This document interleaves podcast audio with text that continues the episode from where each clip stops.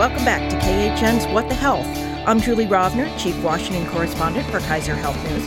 I'm joined by some of the best and smartest health reporters in Washington. We're taping this week on Thursday, June 10th at 10:30 a.m. As always, news happens fast and things might have changed by the time you hear this. So, here we go.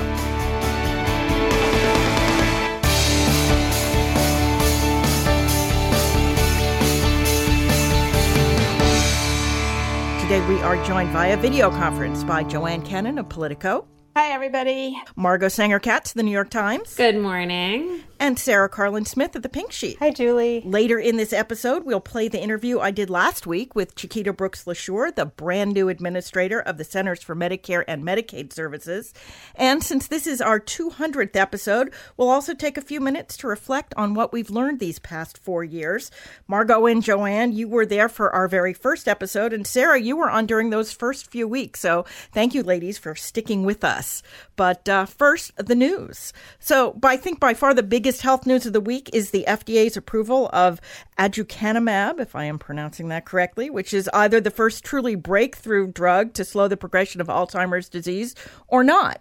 Sarah, I'm so glad you're here with us this week. Why is this drug approval so controversial? So there's probably at least a half dozen reasons why it's controversial. Um, to sort of go back um, a little bit in history, Biogen, the company that um, makes this product, conducted two large clinical trials of the drug. And before they fully completed a independent data monitoring committee actually told them you should stop them. Um, it doesn't look like they're going to succeed. So they're sort of looking at the safety of the patients and they plan to kind of nix the whole program FDA ended up actually talking to them, convincing them to reanalyze some of the data and go through and submit the application to FDA. And they ended up with one large clinical trial that failed and another one where the drug did seem to have some effect on improving patients' cognition. But people were still, a lot of scientists and doctors were still fairly skeptical about the drug. It went to an FDA advisory committee, and while a good portion of the FDA reviewers who presented to that committee backed the drug, there was some disagreement even among FDA's own internal scientists. And then the advisory committee very almost unanimously, you know, vo- voted down the product and recommended FDA not approve it. Lo and behold, this week FDA decided to approve it. They did some unexpected things there. The expectation was if FDA was approving the drug, they were doing a traditional approval where a drug has to show some kind of clinical benefit, improving a patient's course of disease and how long they live, etc. And FDA decided to go this other pathway known as accelerated approval, saying, well, the drug hasn't demonstrated this type of clinical benefit yet, but we think that based on this marker where showing that in your brain you have these patients that have Alzheimer's often have these plaques that build up. And the drug seems to reduce those plaques. And there's a hypothesis that if you reduce those plaques you improve patients condition with the disease um, and they decided to give them an accelerated approval based on that, with the promise that they'll go back, do more clinical trials, and show that it actually improves the clinical benefit. It's a little bit strange since they've already had these big trials, and normally you wouldn't do accelerated approval once you've already seen, in some cases, you know, the clinical benefit doesn't seem to be there. Yeah, I mean, normally this accelerated approval is for something that you haven't really done the clinical trials on, and they say, we'll give you this sort of provisional approval. You go out and do the trial and prove that it does what we think it does. Right, and the idea usually it started. Um, with the AIDS epidemic, but it's often used most often in cancer now. And the idea is it can take a while for people to progress to figure out how long the drug helps them live, right? But if you see the tumor shrinking or another sign that's predictive of that, you approve it first because, again, these diseases need treatments, patients are sick and dying now, and then you go back. But here it's fairly controversial that they use this pathway because this amyloid hypothesis has been tested in many other drugs and hasn't seemed to work. FDA itself has written in guidance documents that they don't think this is a good endpoint for accelerated approval in this Alzheimer's space. So it really took a lot of people by surprise. Even at this advisory committee, FDA signaled to its outside advisors that they weren't looking to go this route. Why is there something about Alzheimer's disease and finding a drug for Alzheimer's that's so you know, I, I don't want to use the word political because people will think partisan, but it feels sort of political small p here? Some of the political elements I think that have come up here is again, you have a disease that affects large swaths of Americans. I mean, this is a fairly common disease as people live longer, and we have cures to a lot of other diseases that used to kill us when we were much younger. The other issue is we do not have any disease modifying products yet. So if this does work, it would be the first. And so there's a huge need.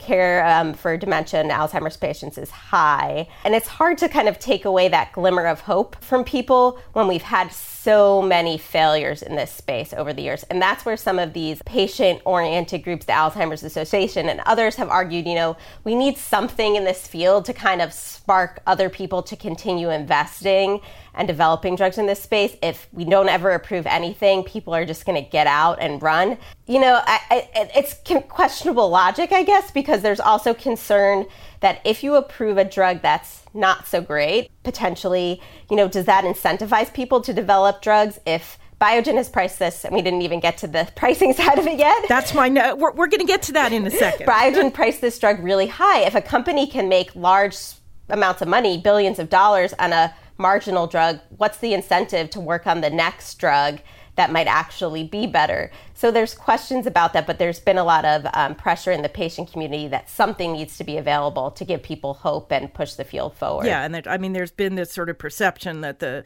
that the patient advocacy groups are sort of leaning really hard on FDA to approve this, um, and uh, you know already I guess two members of the advisory committee that voted not to approve this drug have quit the the FDA advisory committee basically over this decision.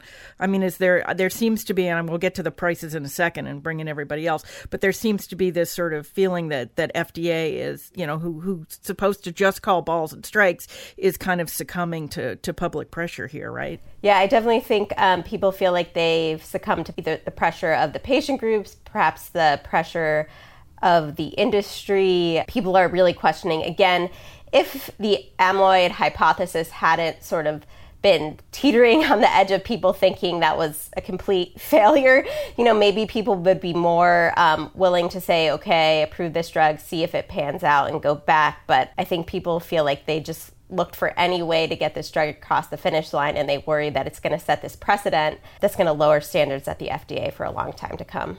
So I feel like the piece of this that's most relevant for us is, as you mentioned, Sarah, the, the enormous price tag of this. Um, uh, Biogen has set the price at $56,000 a year. It's an infusion, so it will be a Part B drug, um, which will mean that patients will be subject to a 20%, uh, assuming Medicare approves it, which is a whole other issue, but would, you know, it would be Medicare patients would have to cough up probably $10,000 a year as their share um, of what this drug is going to cost, which could create a situation where there will be, you know, haves and have nots. And I'm curious from Joanne and Margot if you think this will maybe kick along the, the drug price uh, issue that's kind of stalled in Congress right now. I think one thing about the price is in addition to 56000 is just for the drug. There are infusion costs because this is not a pill. You don't pop it at home. You, you go in to have it infused and and you need brain scans. I'm not sure how many a year, but you need some frequent brain scans. It's an additional cost. It's a lot of money for Medicare, and the, the family burden, the family piece, is going to knock it out of reach for some people. And I think to answer your first question, periodically there's a drug that sets off, that reignites the drug brigade. It began back with Sovaldi and the hepatitis drug, which is actually a cure. It's actually a really fantastic drug, better than we thought at the time. And, you know, I think we brought this up before. The fight was over an $84,000 cost, which right now seems quaint for something you take for a few weeks and cures you. I mean, it's still a lot of money. I'm not saying it was the right, but that sort of got us into this. And then the next one, I think, was the EpiPen. You know, that that price really rose. It's used by so many people, or you need it for so many. I'm one of them. And, you know, things like CAR T are so rare. They're not used widely. They have a million dollar price tag, but they're still not available for most patients. So, yes, do I think this sort of sets it off again? Quite possibly. But I also just wanted to share one thought that I, I saw online from, I believe, a geriatrician saying, wow, you gave me $56,000 to take care of an Alzheimer's patient for a year. I'd probably use it to hire a really good caregiver and pay them a decent wage. Yeah, I, I, saw that too. I think that was a really important point. That um, you know, and my my colleague at Kaiser Family Foundation, uh, Tricia Neuman, uh, points out that if a number, even people who don't have Alzheimer's, if this drug becomes commonly used by Medicare patients, it will drive up uh, premiums for everybody in the program because that's how Part B works. It's a the premium is a percentage of how much Part B costs, and if this becomes a big part of Part B, then everybody's going to pay for it, um, regardless of whether they have Alzheimer's or not. I mean, Margaret, do you feel like this could could touch off sort of a new round of discussion about, I guess, both drug prices and Medicare, right? Yeah, I mean, it seems clear that the conversation about drug prices is ongoing in Congress. I think the president did not include it in his family American Families Plan. I forget. I have trouble remembering the names of all the various uh, Biden bills, but uh, I think there was hope by some advocates for this legislation that it was going to be included in one of the big, big Biden legislative packages. But nevertheless, like when I talk to people who work on this issue, they remain optimistic that kind of behind the scenes the work is getting done. Um, they're asking questions. They're trying to think about how to write it. Uh, it seems pretty clear the House um, you know, worked really hard on its bill that it passed in the last Congress, and I think, you know, would be delighted to pass that again. And I think in the Senate, now that the Democrats are in charge of the Senate, there is some rethinking of a previous bipartisan bill that the Senate Finance Committee had developed. So I don't know exactly what shape this is going to take, but I do think that anytime we have a really expensive drug, especially an expensive drug that is not terribly effective, that seems like a really good talking point for someone who's concerned about um, the in rising price of drugs. As Joanne said, you know, Sovaldi, which was this new cure for hepatitis C, was a pill that you took for a couple of months and then you basically didn't have hepatitis hepatitis C anymore. It was really expensive and it did sort of set up an uproar, but at least that was a drug that really worked. This is a drug, you know, we're going to see, obviously, they're going to continue to monitor it. Maybe it has some benefit, but it seems clear that um, if it had a huge effect, if it was a really effective drug, like we would know it from these large clinical trials. And so I think these kinds of drugs that are of marginal benefit and nevertheless have the ability to set these really high price tags do highlight how little control the government or any other payer has uh, over the relationship between cost and benefit. Um, and I just also wanted to make one other point, which I think plays into your question about the politics of this approval, which is, you know, we're pretty far into the year. And the FDA is a really important regulatory agency that is making a bunch of really important decisions. You know, in some ways, the decisions about the COVID vaccines have been easy um, because they have turned out to be so effective and there's such an enormous need for them. But the idea that all of these COVID vaccines are being considered for emergency use authorization and ultimately for full approval, that we have this new Alzheimer drug coming online. There's, you know, a lot happening at FDA and we still do not have a confirmed leader of that agency or even a proposed leader of that agency. Right. Nobody's and been nominated yet. It's very striking and very weird. And I think it is hard to make difficult political decisions in an agency like FDA when you do not have political leadership. And, and one, one question for Sarah. Um, this is a chronic, you have to take this forever. I mean, it's not a cure, right? You, there, there, are people with dementia who live for many, many years, and you would take this for the rest of your life. So it's 56,000 plus a year. Right. That is my understanding so far. And I've seen some analysts kind of raise questions about how Medicare would handle that. So you're talking hundreds of thousands of dollars for a questionable drug over a patient's lifetime.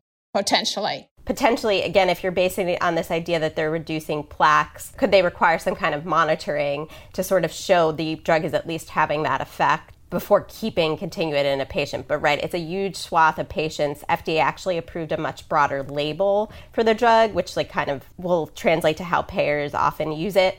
Um, than was studied in the trial, which is another point of controversy we didn't even talk about.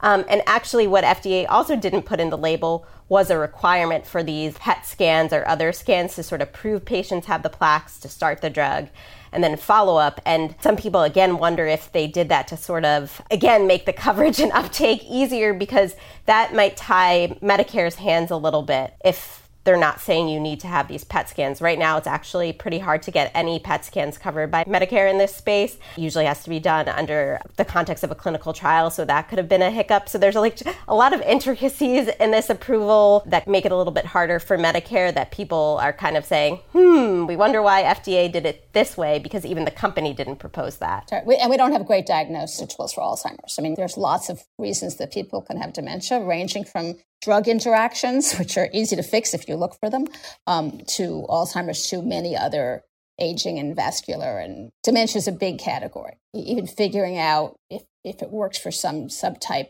of dementia, not others, I just don't think we're particularly there. Julie, can I also just return to your point about um, the costliness to Medicare of this drug. So I think this is a complicated case because it seems like maybe this drug is not that good and you have to take it for a long time and it's really expensive. So it seems potentially like something that if you were dismissive of it, you could view it as wasteful for Medicare to spend so much money and uh, drive up premiums and require taxpayers to foot the bill for a treatment like this. But I think it's also a really good reminder that even though we often talk about trying to find efficiencies in healthcare delivery in order to lower Medicare costs, there's always this risk that um, medicine improves and technology improves. And, you know, it is not inconceivable that there could be a really great and effective treatment for Alzheimer's disease that comes down the pike or, or any other disease that affects a large number of Americans, a really great diabetes treatment, a really great um, obesity treatment. You know, there, there are lots of chronic diseases for which we do not have terrific treatments. And that is something that Medicare is potentially going to have to grapple with. You know, we are used to this idea that the amount that Medicare spends is like sort of fixed and medicine is sort of fixed. And then we make these kind of incremental changes over time. But big medical breakthroughs could be very expensive even as they improve the quality of older people's lives and improve our medical knowledge. So I think it's just a reminder that a really great Alzheimer's treatment is going to be probably even more expensive and it's going to be something that we're going to have to think about how to finance because we get we'll get a lot of value out of that too. There'd be other offsets for long-term care needs, uh, family caregivers who have to give up work. I mean, um, it might not be 100% offset, but they're, they're a trade. I mean, I think that if we saw something that cured or significantly ameliorated dementia, people wouldn't be having the same conversation as they're having now. Although I think a lot of this funding is siloed. Like a lot of those costs are cost to society, but they're not costs to Medicare. Yeah. But it, it's still they are to Medicaid, and there's a big overlap with people with a little dementia for years. We, we, we have to move on, but I want to make one more point, which is that one of the reasons that we're that we have so much cost associated with Alzheimer's is because Medicare has done such a good job, and medicine has done such a good job at helping people live longer. I mean, we've cured all the things that people used to die of, and Alzheimer's is by and large uh, a disease, with with few exceptions, of older age. Um, as you get older, you're more likely to get it. So it's sort of it's it's a it's a mark of success that so many people on Medicare Medicare have Alzheimer's because they haven't died of other things sooner. But we will definitely come back to this. Um, meanwhile, uh, another Supreme Court decision day has come and gone with no word on the case that could radically change or even invalidate the Affordable Care Act. Uh, but meanwhile, the Biden administration this week tells us that as of early this year, more than, or I guess it's nearly 31 million people were covered by insurance made possible by the health law, either through the marketplaces or Medicaid expansion. That is a new record. It's up by some 4 million people people, and that's before the recent enrollment surge sparked by new subsidies passed by Congress this year. Since we haven't talked about this in a while, somebody remind us what would happen if the Supreme Court actually strikes down the Affordable Care Act, which it could do. So many things. So many things could happen. Um, but I think, you know, these numbers are a reminder that the, one of the immediate effects of this would be that lots of people would lose uh, you know, at least at the end of the year, potentially would lose health coverage that they have now and that they rely on. You know, the Medicaid expansion seems like the clearest example of this. And, you know, many people who are getting sub- using subsidies to purchase private plans would no longer have access to them. But, you know, we've talked about this before. The ACA is a huge law. It would also have effects on the regulation of health plans that people get through their work. Uh, it would affect the ability of people with pre existing health conditions to buy insurance in certain circumstances. It would affect some FDA policy around the regulation of bio and approval of biosimilar drugs. It would affect rules on restaurants that require them to post calorie counts on their menus and a million other things. The Affordable Care Act has made major changes to Medicare policy, the way that Medicare pays for lots of things, including Medicare Advantage private plans and lots of kinds of medical treatments trying to unwind all of that is like almost unthinkable to me. I think so much of it is sort of just spread out and woven into the fabric of our healthcare policy. So I think in some ways it is appropriate to focus on the immediate coverage effects because those are the things that are the most simple and the most simple to take away. But if the Supreme Court overturns the entirety of the Affordable Care Act and Congress is not able to quickly restore it, it will be a enormous story for us and it will have very wide-ranging effects throughout our healthcare system and our economy. Yeah, just a reminder we're expecting this decision sometime in the next really 2 weeks. I think the court as of today has like 20 or 21 cases left to decide and this is one of them and we expect to to be getting more decisions soon. I wouldn't be surprised if this one came down on the last day, which could well be like the day before the Fourth of July. Um, but we will we will be we will keep watching this. Meanwhile, although lots more people are getting coverage, uh, lots of people are still uninsured. Most notably, the millions of people in the dozen states that haven't expanded Medicaid under the Affordable Care Act. Among those states is Georgia, and now Georgia's two freshman Democratic senators, Jon Ossoff and Raphael Warnock, are urging creation of a federal Medicaid look-alike program as part of whatever the next big piece of health legislation is that comes down. Uh, in other words, it would be Medicaid, but without any state uh, financial obligation or apparently state involvement in running it. That would be an effective way to get around the reluctance from these mostly red states to expand Medicaid, but it would also be a really big step in federalizing health care, wouldn't it? It's, it's hard to imagine Congress wanting to sort of open this basically can of worms.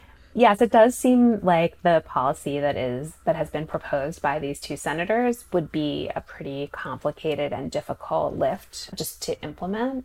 But I do think that they are not alone in really wanting to come up with a solution for this population of people who are in the Medicaid gap in these many states that haven't expanded Medicaid.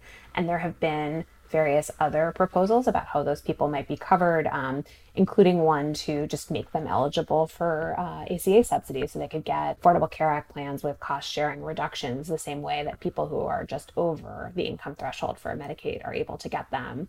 So these are two senators who are making a lot of noise about this. And I think uh, there is a concern. Uh, you know, Senator Warnock is up for reelection very soon. He won in a special election, so he's up again soon and, you know, probably could use a win for his constituents. So I think him making a lot of noise about this is putting pressure on lots of other people to think harder about this issue. I also think that Medicaid expansion, maybe not this exact one, but some kind of Medicaid expansion to these people in the coverage gap is the kind of thing that might pair quite nicely with a drug pricing policy that we talked about earlier, uh, which would generate a lot of dollars to do other kinds of healthcare things. Yeah, I wouldn't be surprised to see some some effort at this. And I know, and they and even they, in suggesting this sort of new federal program, are offering up you know other possibilities for getting these people covered. But it certainly looks like there's been a stalling. There were there was some movement in these last holdout states, and I would note that in Oklahoma, which did just expand, fifty thousand people signed up in the first week of eligibility. But we still have Georgia and Texas and Florida, three really big states that aren't expanding, and a couple of million people basically with no access to health insurance because of that. Um, I, I, hard to know whether Congress is going to be able to do anything this uh, this tightly divided Congress, but I would think that those people would be something of a priority um, if in, in sort of the next attempt to do something about health care, right? Well, I mean, we don't know how far this is going to move. I think it's sort of a attempt to reopen a conversation. I would be surprised to see this get into law in the near future. Um, it's a way of pressuring states too, like, uh, to, you know, do you want to control it? If you want to control it, you got to expand it. But I mean, there, there's some discussions about do you create some kind of public option that serves the Medicaid population? I mean, there are other ways of getting at this. I don't see a lot of movement right now. You know, there's no movement until there's movement, so you never know. Yes, as as we know from these stalled talks on the infrastructure bill. All right, well, let's talk about COVID. Um, things are getting better here, kind of, except apparently there are millions of doses of J and J vaccine in state refrigerators that are about to reach their expiration dates, and despite offers of beer, donuts, and cold hard cash via lotteries, there are still a declining number of people going to get vaccinated. Meanwhile, President Biden is in Europe, where they and pretty much the entire undeveloped world would love to have a fraction of the vaccine supply that we have. And upon arrival, he has now promised 500 million doses of the Pfizer vaccine, so enough for basically 250 million people in 100 countries. That's still just a fraction of what's needed, but is this enough to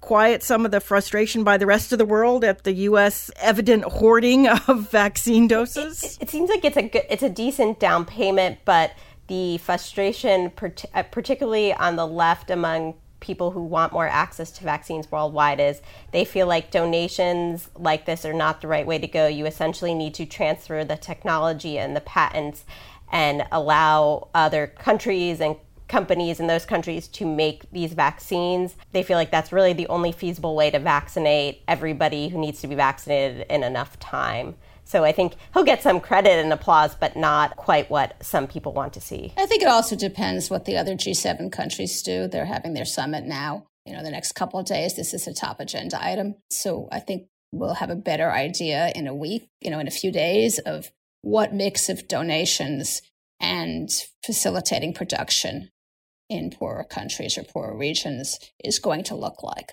Um, there are people talking about, you know, what Sarah just, uh, the patent debate as well as just other ways of facilitating production. But, you know, building new factories and teaching people how to do this is not a 20 seconds fix either. I mean, there's billions with a B of people who need to be vaccinated.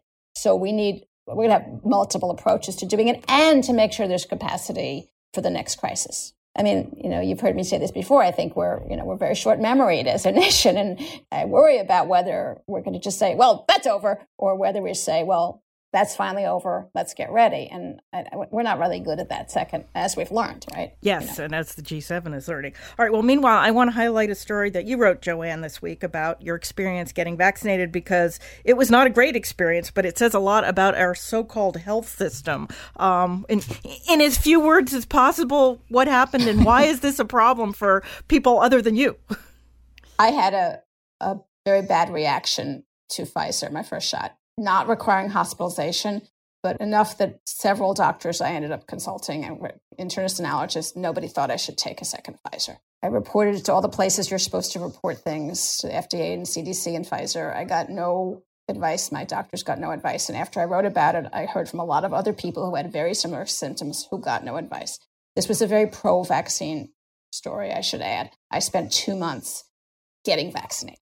I switched from Pfizer to J and I should also add that I have many family members who took Pfizer safely. Everybody in my family and extended family, and as far as I know, all of my friends are vaccinated. So I, I really wrote that carefully. You know, I believe in vaccination. I want to be protected from COVID, and I spent two months trying to figure out how to get a J and J dose to make the switch, and how to have it in a medical setting that was safe for me. I had more typical reactions to J and J, but my body does not like COVID shots.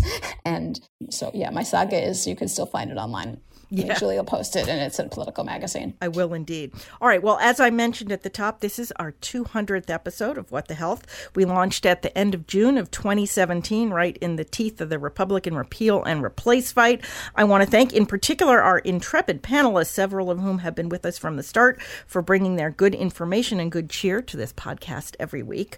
I also thought this would be a good opportunity to look back on where we are four years on. So we're going to go around our virtual table here and I want each of you to tell me what's happened in health policy that has most surprised you and what has least surprised you. And I'm going to take the host prerogative to go first with this one. Um, what has surprised me most is not that we had a pandemic, that's been predicted for decades. What wasn't predicted was how unprepared our public health system was going to be to address it and how untrusting the public was going to be of health and science authorities, something we are still grappling with right now. And what has surprised me least in four years, that health is still, and possibly more than it was then, a partisan issue. That Republicans still can't bear to admit that any part of the Affordable Care Act is working. And Democrats and Republicans can't find bipartisan deals even on issues they agree on, like prescription drug prices. Maybe that will change at some point, but I am not holding my breath. Uh, Joanne, what's, what has most and least surprised you?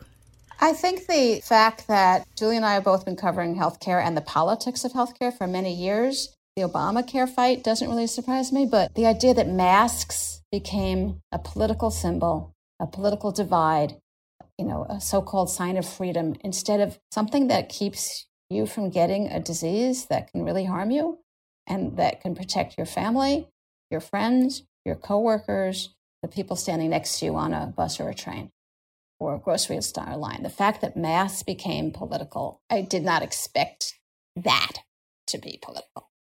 And what didn't surprise me, oh, I'm not really surprised that we're still fighting about the ACA 10 years later because we're fighting about Medicare 50, 60 years later. So, I mean, would I have expected every twist and turn would I expect, you know, we'd be spending June doing a third Supreme Court case? No, but the, the, the basic, it became so part of political identity that it does not surprise me that we're still, you know, sticking our tongues out at each other over Obamacare. Margot. Well, I feel like a really important uh, value that I try to uh, promote in myself uh, as a reporter is just to like retain my capacity for surprise. I think the longer I stay in Washington, the easier it gets to be a little bit cynical and a little bit jaded and just assume that I know everything. And I really work hard on uh, not doing that and continuing to ask the next question or to consider some unlikely thing that may happen. And I will say, in that vein, I think something that really did surprise me um, has been the stunning speed and success of these COVID vaccines, that they were developed on this uh, unbelievably fast timeline, that they uh, work so well, and that they have been, you know, for the most part, broadly accepted by the public. I mean, you could just imagine us being in a completely different place as a nation and a world without the development of this technology and the trust that most people uh, seem to have in it. So uh, that has been um, most recently the most surprising thing to me. Uh, and it does give me hope for lots of other things. You know, we were talking about Alzheimer's, which is this notoriously difficult disease to treat. And it just makes me feel a sense of optimism that maybe science can solve more of our problems than we might have thought. You know, what doesn't surprise me is that all of these policy issues that we talk about continue to be very hard and very complicated. I think that there are lots of uh, easy sound bites that politicians can reach for, but I think solutions to the actual problems of health policy are always much more nuanced and always involve kind of elaborate trade offs. And I just continue to always be thinking about that complexity and uh, it's it's enduring truth. And that's why we will have a podcast for, for many more episodes. Sarah. So I think what um, surprised me is that Republicans did not um, overturn the ACA when they had the ability to do that under Trump and control both the Senate and the House. Obviously, I think key problem there was they didn't have a replacement a true replacement plan to insert in as well. Um, but they had spent, you know, the better of eight years or so, um, you know, with that being their key political issue. And then when they had the chance to do something about it, they couldn't quite get it done. Um, John McCain obviously sort of made a very dramatic moment. What hasn't surprised me, I think, is a little bit of that like cynical Washington reporterness in me is that there are a lot of health policy issues that people have pledged to solve over the past few years that you seem to, again, make no progress in like drug pricing um, is an issue I follow very closely, where it just feels like it never quite gets enough momentum, and there's just too many solid sort of arguments and lobbyists on the other end that make it really hard. It's hard to get things done in Washington, so it's never sort of surprising to me when things don't get done. It's when it does get done that it kind of you kind of say, hmm, yeah, occasionally things get done. Right. Enough to keep you paying attention. Right. All right. Well, that is the news for this week. Now we will play my interview with Chiquita Brooks LaSure, the new head of CMS, who will be trying to get things done, and then we will come back with our extra credits for this week.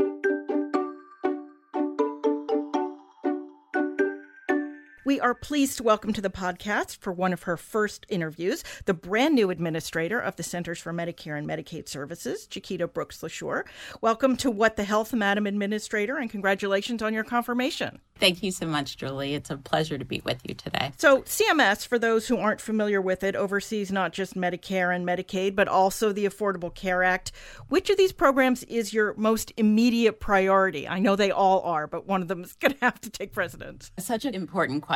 They all are priorities, of course. Maybe I'll start by saying how excited I am that already before I got here, the Congress and the President passed the American Rescue Plan and what what a difference this is making to American families with the increased enrollment. So, of course, that is something that we want to build on affordable coverage for everyone in our country. So, I would say that continuing to build on that piece, and it really does cut across the other programs as well, will be one of our first priorities my second burning desire is really on health equity, as we've talked about a lot. And again, I see that as cutting across all of the programs. The three M's, as I like to say Medicaid, Marketplace, and Medicare. So we've been tracking the undoing of the Trump health policies. I know that court cases forced some early changes, particularly on Medicaid work requirements. Any hint on what we can see undone next? I think that we, the administration, are really focused on supporting the ACA, and our focus is really going to be on these pieces that the president and the secretary have outlined of making sure we are building on coverage. We've seen through the pandemic what happens when we as a society don't have health insurance and how important it is. And so I would say that our focus is going to be on making sure that the regulations and the policies are focused on increasing coverage. I know a lot of journalists and even some analysts have been surprised by the robust enrollment in the marketplace plans since President reopened them. Are you surprised? And how big a priority will it be to keep those currently temporary increased subsidies from the American Rescue Plan in place permanently? You know, I'm not surprised. I'm incredibly pleased. But um, over the last couple of years, I've worked with a lot of the state based marketplaces, and we could see over the last few years the difference in enrollment when the states were actively pushing coverage and I believe that most people who are not enrolled want it. It's about knowledge and affordability. And the American Rescue Plan offered a tremendous opportunity for people who couldn't afford coverage to get it. So, no, I'm not as surprised. But again, really just over the moon pleased of what we've seen. And, and the importance of keeping those subsidies? Absolutely. So that's going to be something that, that you all are going to push for? I think that it was outlined in the president's budget, and certainly from my perspective, seeing uh, again on the ground what a difference it makes for people for affordable coverage that we need to make sure that those are in place so on medicaid um, states seem pretty eager to take up the new option to continue coverage for new mothers but not so enticed by more federal money to fully expand the program in states that haven't done it yet might the administration support some way to fill that coverage gap for those states without state action, as uh, Georgia Senators Warnock and Ossoff are suggesting? I mean, I think that we have seen over the past several years that some states have been reluctant to expand coverage. And it's important, as the president has outlined, for us to fill that gap right? We don't want people in certain states not to have coverage just because they're in those states. And so I do think that's going to be a priority of making sure people have coverage. I think it's great that there is the funding in the American Rescue Plan and hope states will take up the option because ideally states are able to craft policies in their own states that they're closer to the ground. But if not, um, the public option or other coverage certainly would be a strategy to make sure that people in those states have coverage. Is there going to be sort of a, a new uh, emphasis on Medicaid? I know the, the previous administration wanted to make Medicaid basically either go away or sort of lessen the emphasis on Medicaid as a way to cover more Americans. Definitely. I think I know that the administration, certainly that Secretary Becerra, were all very supportive of all of the programs, including Medicaid. I think what we learned from the repeal and replace debate was just how much people in this country care about the Medicaid program and how it's a lifeline to millions of people education even and nursing homes in places where I think are less talked about. The program is a backbone to our country. I need to sneak in a Medicare question, which used to be everything that CMS was about. Yeah. Um, there's been some concern that the huge economic dip of 2020 could speed up the impending insolvency of the Part A trust fund. I know you don't control when the trustees' reports are issued, that's above your pay grade. But how concerned are you about having the trust fund turn negative on your watch? Medicare solvency is an ongoing issue. Every couple of years, we as a society have this discussion. And certainly because of the pandemic and the economic crisis um, that we experienced last year, we could see insolvency accelerated. I know we'll be working with Congress to make adjustments. It's an exercise that I used to spend a lot of time working on before we did the ACA. And I expect that we will be spending some time this year with the Congress on this issue as well. Might there be an opportunity in addressing the insolvency to do something about uh, more benefits for the program or lowering the eligibility age? I hope that we, as when we're looking at solvency, are really focused on making sure that we keep the Medicare program robust, right? And modernizing it. And that may mean some changes that strengthen the Medicare program. Well, I hope we will be able to talk to you again along the way. Uh, Chiquita Brooks LaSure, thank you so much for joining us. So great to be with you. Okay, we are back. It's time for our extra credit segment where we recommend a story we read this week we think you should read too. Don't worry if you miss it, we will post the list on the podcast page at khn.org. Sarah, why don't you go first this week? Sure. So I have a story from my coworker, Derrick Gingery, at the Pink Sheet um, called Patient Support May Have Helped Push Aduhelm Toward Approval, the Alzheimer's drug we've been talking about this episode. Um, and he kind of chronicled some of the work the Alzheimer's Association did, particularly after the negative FDA advisory committee to meet with top FDA officials, bring in patients, and have them make the case for approval of the drug. And FDA seemed to very much acknowledge um, that patient testimony like this really helped made a big impact in their decision. And i think that meeting is it's a little bit int- odd the timing of the meeting. So i thought that was like interesting that he found out about that. Joanne. Um, this is a new yorker piece by chris pomorski called the death of, of hahnemann hospital. And it's about the role of private equity in you know, so an investor came in thinking he was going to turn around Hahnemann, which is a hospital in Philadelphia that treats mostly poor and many uninsured people. And instead of turning it around, he drove it into the ground. Whether private equity is becoming having a bigger role in healthcare, whether this is a sort of you know glimpse at the future of troubled hospitals, of whether we're going to see companies buying them and shutting them down, like we have seen with many other industries, including newspapers, um, or whether this is sort of a one-off. You know, time will tell. But it's a pretty good, sad story about the death of a hospital that many people relied on for decades. Yeah, a teaching hospital too. Margot. Um, I wanted to draw your attention to an article from my colleague John Eligon that uh, published in the Times a couple weeks ago, actually. Uh, the headline is On That Edge of Fear One Woman's Struggle with Sickle Cell Pain. And this reporter spent about two and a half years following this woman with sickle cell disease, which is a largely genetic disorder that disproportionately affects people of African descent. Uh, and there are not very many good treatments for this disease, but it causes these very painful crises when people have blood that gets sort of stuck in various parts of their body. And I thought it was such a good story, first of all, about just the experience of race in the American medical system, but also about what it is like to have a disease that for you is intense and personal and affects your life in lots of ways but medicine does not have much to offer you. Um, and so this woman, you know, just was facing a lot of adversity. She was experiencing a lot of pain and she was encountering a healthcare system that was very concerned about the overuse of opioid medications.